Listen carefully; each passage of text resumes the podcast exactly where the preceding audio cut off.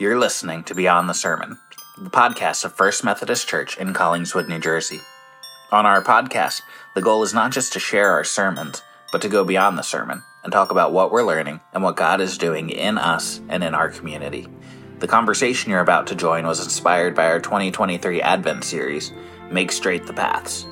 In this series, we're looking at the life and ministry of John the Baptist and what it means to prepare a way for Jesus to come to people today. You can find more information about our church at fumccollingswood.org.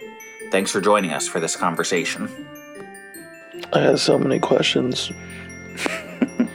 Well, good. We've got a whole podcast to fill. What are your questions, Jeremy? One, one's completely unrelated, so I guess I'll start with the unrelated one. Where, as we were singing Joy to the World, apparently in my thousandth time of singing it, I finally paid attention to one of the lyrics and was very confused when I found myself repeating, Far as the curse is found, far as the curse is found. And I was like, I don't know if I really connect with that in my heart of worship, nor do I understand the reference of the curse and why I'm singing about it in relations to Joy of the World. And I was too lazy to read back in the hymnal, so I thought I'd ask you because you know everything. Well, I don't know everything, contrary to what my children believe. And I perpetuate. The beginning of that verse, right? It's kind of like reading the Bible. You can't just pull out a few words. Come on. That's how I win all my arguments. um, the beginning of that verse says, No more let sins and sorrows grow, nor thorns infest the ground, which goes back to the curse that God pronounces on the ground in response to Adam and Eve's disobedience mm. in the fall. Right? He curses the serpent and says, You're going to crawl on your belly and eat the dust. He curses childbearing. You know, mm-hmm. there's pain in childbearing. Very so cheery Christmas theme. Yep. Uh huh and he curses the ground. He says, You're going to work hard and it's going to produce thorns and thistles mm-hmm. instead of the good food you need uh, to survive and to provide for your family. Rather, you know, holding that in contrast to the abundance of the garden. Mm. And so when we look at the created world, when we look at all that exists, you know, we as Christians believe that there's nothing that hasn't been touched by that curse. Mm. You know, the the effect of sin didn't just impact Adam and Eve and didn't just yeah. affect humanity, but it affected all of creation that we were meant to steward and watch over. Yeah. And so what we're singing when we sing that third verse of Joy to the World is that we're looking forward to the day when Christ comes and everything that the curse has touched. That's how far he wants his blessings to flow. That's how mm. far he wants to bring redemption and restoration and new creation yeah. as far as the curse has been found. Yeah. I don't think I would have picked that up as quickly. But then once you were like, you know, curse Genesis 3. Like, I never thought of it as a curse, though God is cursing the ground. I don't know why. I just didn't, my brain doesn't make that click. Well, maybe we have a uh, Advent theme for next year. We'll just work through the verses of joy to the world and all the biblical connections. Oh, I made. thought you were going to say curses and Christmas, and then we go through various curses in Scripture. not not not quite what I had in mind. Yeah, cursing but. at Christmas. Oh, that's a that's a. Well, I got the title. You know, we just got to work on the sermons. This is why I don't make the sermon series for you. um, I got excited because you mentioned your old professor, who not only was your professor a while back, but is also very old. And I just want to make that clarification and I have tons of love and respect for this man, though I have not had the pleasure the pleasure or blessing of uh, meeting him in person, um, but I feel like I have studied under him because at one point I was helping video edit some of his like classes or seminars that he was doing. Mm-hmm. And absolutely brilliant. Uh, the fact that the first one I watched, he was going through a letter, one of the letters, Paul's letters, and he spent 20 minutes on the first three verses. And I wasn't bored out of my mind. Like, I was invigorated. Like, I was fully in and came away with like so much better appreciation. It made me better understand and also like encourage me like it was it was phenomenal. And so if you're into very verse by verse teaching Yeah. of anything, look up John Oswalt on John Oswald. Oswalt? Oswald. I thought I finally got it right. You, you didn't. You said it the way you always say it. John Oswald. O S? W A L T. I met the man. I studied with him. Yeah, I know, but I've introduced him for everything, things. Like Come on. Oswalt. Oswald. John O. It's spelled the name either wa- uh, when you're typing it on YouTube. It's going to be spelled the same. Yes. No matter how you pronounce it. O S W A L T. And if you look up like him lecture, just his name and lecture, you'll find stuff on Ephesians. You'll find stuff on Isaiah. He's just wrapping up now with Francis Asbury Society a uh, study in Hosea. So if you're interested, that'll that. be if you look at the Francis Asbury Society um, Facebook channel or not Facebook uh, YouTube channel, they'll they have all those. Yeah, I'm gonna have listed to watch that. Yeah. Yeah. he's still doing stuff. And so he was an Old Testament professor. So as much good stuff as you get out of his New Testament stuff, like it's it's in the Old Testament where he really has spent his life studying. Yeah. Um, and it was great to to study under him and I was able to take a couple semesters of Hebrew with him and to hear him talking about the Hebrew and um, you know just the words and stuff like that was took took my appreciation for his work to a whole nother level. Oh yeah, and if you're familiar at all with the New Living Translation, John Oswalt did was one of the contributors in translating that and did the book of Isaiah himself. Yeah, he was the lead um, translator on Isaiah Yeah, and maybe the major prophets in general. He was the yeah, by the Isaiah is his favorite. Yeah. and after hearing him teach on Isaiah, it's become, it climbs up there for one of my favorite books. Yeah. And so yeah, check him out. Uh, besides, remind us the phrase that you shared with us from him in the service.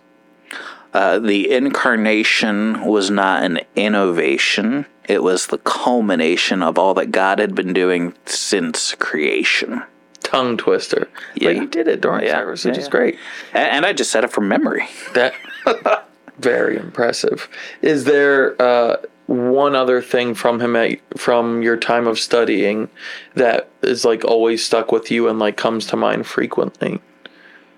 Uh, not off the top of my head, but I will tell you, my first day of seminary, we uh, I'd signed up and you know, we moved down to Mississippi.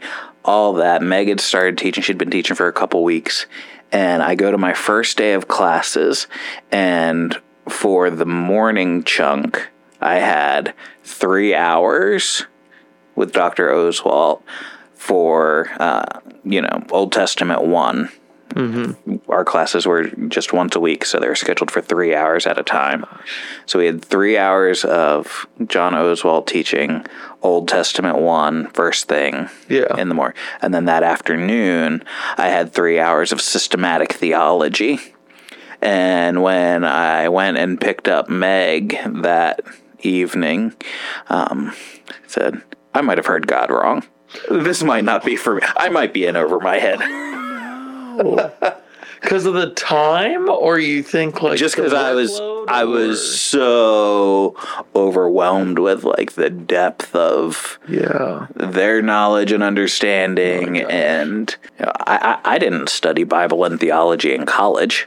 Yeah. I thought I was going to go into broadcasting, and so I studied Yeah. Mm-hmm. media communication, and I took a couple classes. Like at Asbury, we were required to take a course in Old Testament and Intro New Testament, Bible and and- you know yeah. Christian theology. But but those three classes did not prepare me for you know six hours of seminary level education in one day, um, yeah and so I mean.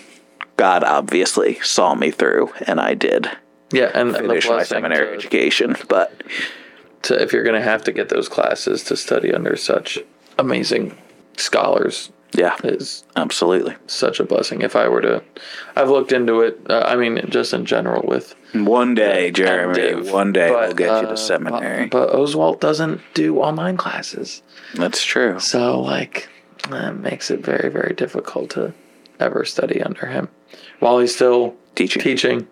Because as a reminder, yes, it was a while back. Way, He way is well along in years. He is well.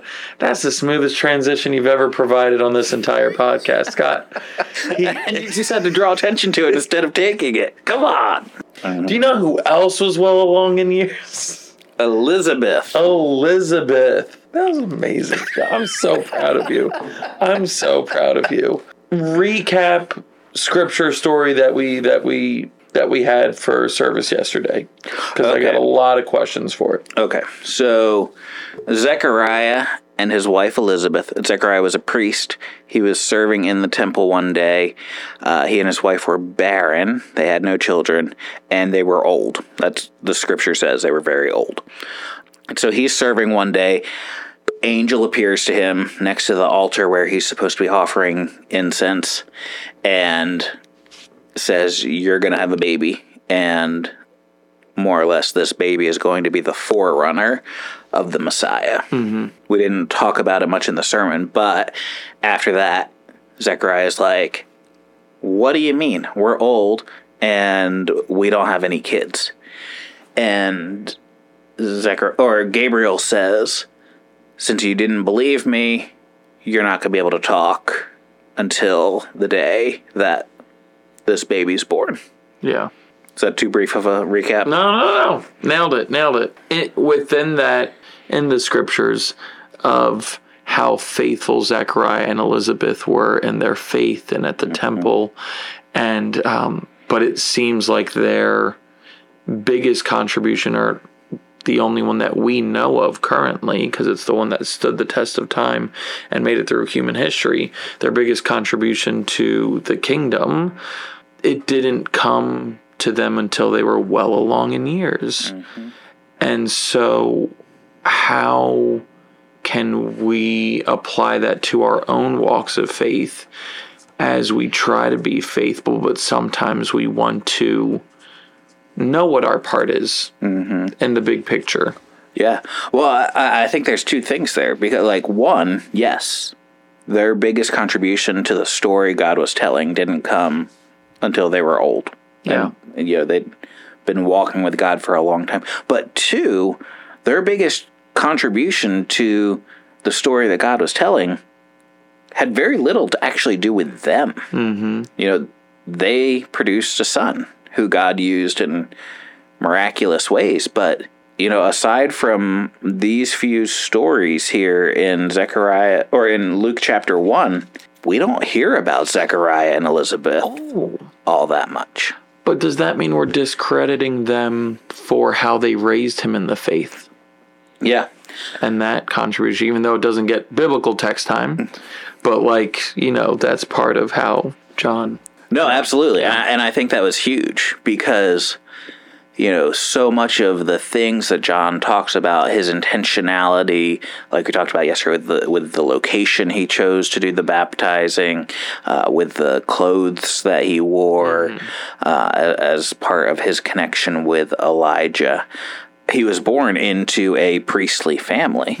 And so, even if all of this hadn't been prophesied over him, based on who Zechariah and Elizabeth were, they still would have raised him up because he would have been part of the next generation of priests. Yeah. And so he would have gotten all that priestly education, all that scriptural uh, Old Testament knowledge and, and training so that he could perform his duties well.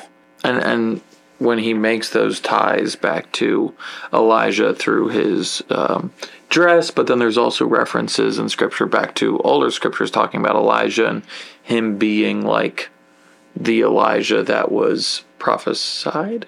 And then and then I think back to Elijah and the unique things of Elijah, and you touch back on on the story with um, Baal and and all Yep. that kind of stuff. But Elijah's the only other person in Scripture besides Jesus that ascends into heaven. Why was he that great? How is he? He's not even considered one of the uh, one of the patriarchs of the faith. But you said there was Moses at one, and then Elijah one A.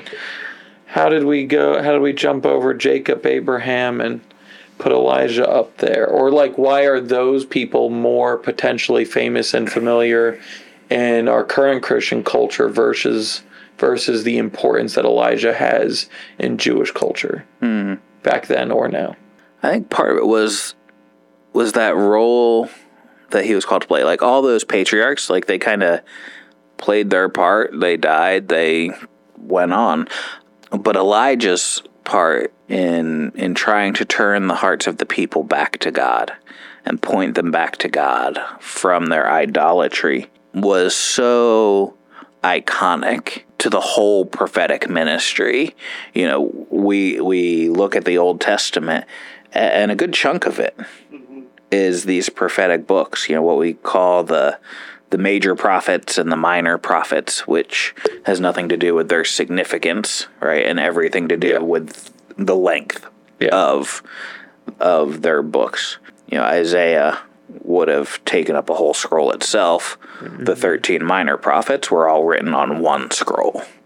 Um, so you got the major and the minor prophets, and, and they all kind of find as their archetype uh, Elijah, who who was sent, and as we're reading the story of Scripture, he's really the first kind of big prophet who appears on the scene. There's some other small ones, um, like there's the the prophet Nathan, who comes to David when he's um, you know, had this adulterous relationship with Bathsheba and killed her husband Uriah um, Yeah. and all that. And he comes and calls out the king's sin, um, but he doesn't have a book of the Bible. And Elijah doesn't have a book of the Bible. Like there's there's nowhere we can point to the book of Elijah. Yeah. But um, you know, so much of First Kings and Second Kings tells the story of his life and ministry. I think it's it's the significance that's given kind of in order of priority. Yeah. Mm-hmm.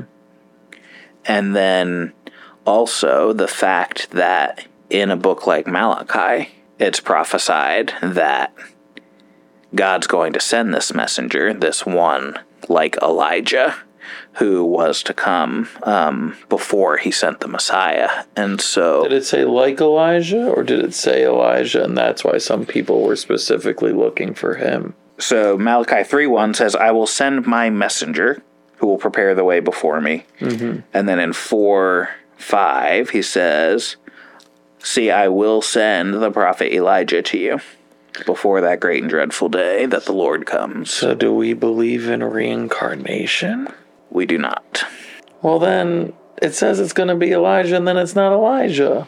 But Gabriel says, right? In Yeah. Luke chapter 1, verse 17, and he will go before the Lord in the spirit and power of Elijah to do these things that mm-hmm. Malachi prophesied Elijah would do. So Malachi was wrong, and we can't trust the rest of his book. No, I think. I think Malachi speaking prophetically, and the prophets often spoke poetically, Yeah. you know, was saying one thing without saying exactly the words he said. Yeah. Like uh, we read in the responsive reading yesterday, the the grass withers and the flower fades, but the word of our God stands forever. Well, the word of God doesn't actually stand up anywhere, but they use this this poetic language to communicate these truths that go beyond just the the face value Yeah. reading of their words. Yeah. So hopefully that answers the question, yes. But I also want to go back um, to talking about your question before that about Zechariah and Elizabeth's faithfulness. Mm-hmm. The Christian life isn't about getting credit. It's not about getting It's about getting recognized. It is about getting debt. debt canceled. Oh, debt. Yeah, debt. What do you I think? thought I you said dead. It's about getting dead. Yeah, it's about getting dead. dead to self and alive to Christ, right? That's what Paul I said. agree with all of these. Yeah, continue. Uh, but anyway, it's not about getting credit. And I think we're too quick to look to the people who have made you know what we would consider a noteworthy impact hmm. on the world or the kingdom of God and say, "Oh, if we don't do that, then we're not really doing what God's asked us to do, or hmm. we're not doing all that God could do through us. And we fail to take into account that you don't have John the Baptist without Zechariah and Elizabeth and their mm-hmm. faithfulness over years and years. You don't have someone like John Wesley without having his mom and dad who were faithful in prayer and ministry and Yeah. you know searching and studying the scriptures to to raise up people like this you know some families you end up with these you know generations and generations of preachers mm-hmm. Yeah. not my family. I'm the mine. first one. You know, and so we need to remember that the work that God is doing in the world doesn't always take place in the public realm where people can mm-hmm. see it.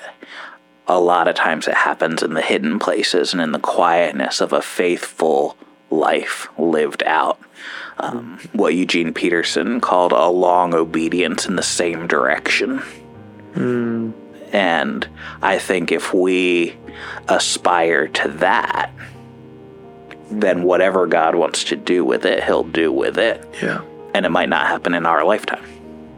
It might happen through someone we impact. It might happen through a child we give birth to or someone we disciple and raise up in the faith. But all that requires patience. Absolutely. That's why we talked about waiting. Because it's in that waiting, it's in that patience, it's in that faithfulness that we give God space to to work and do what he's going to do.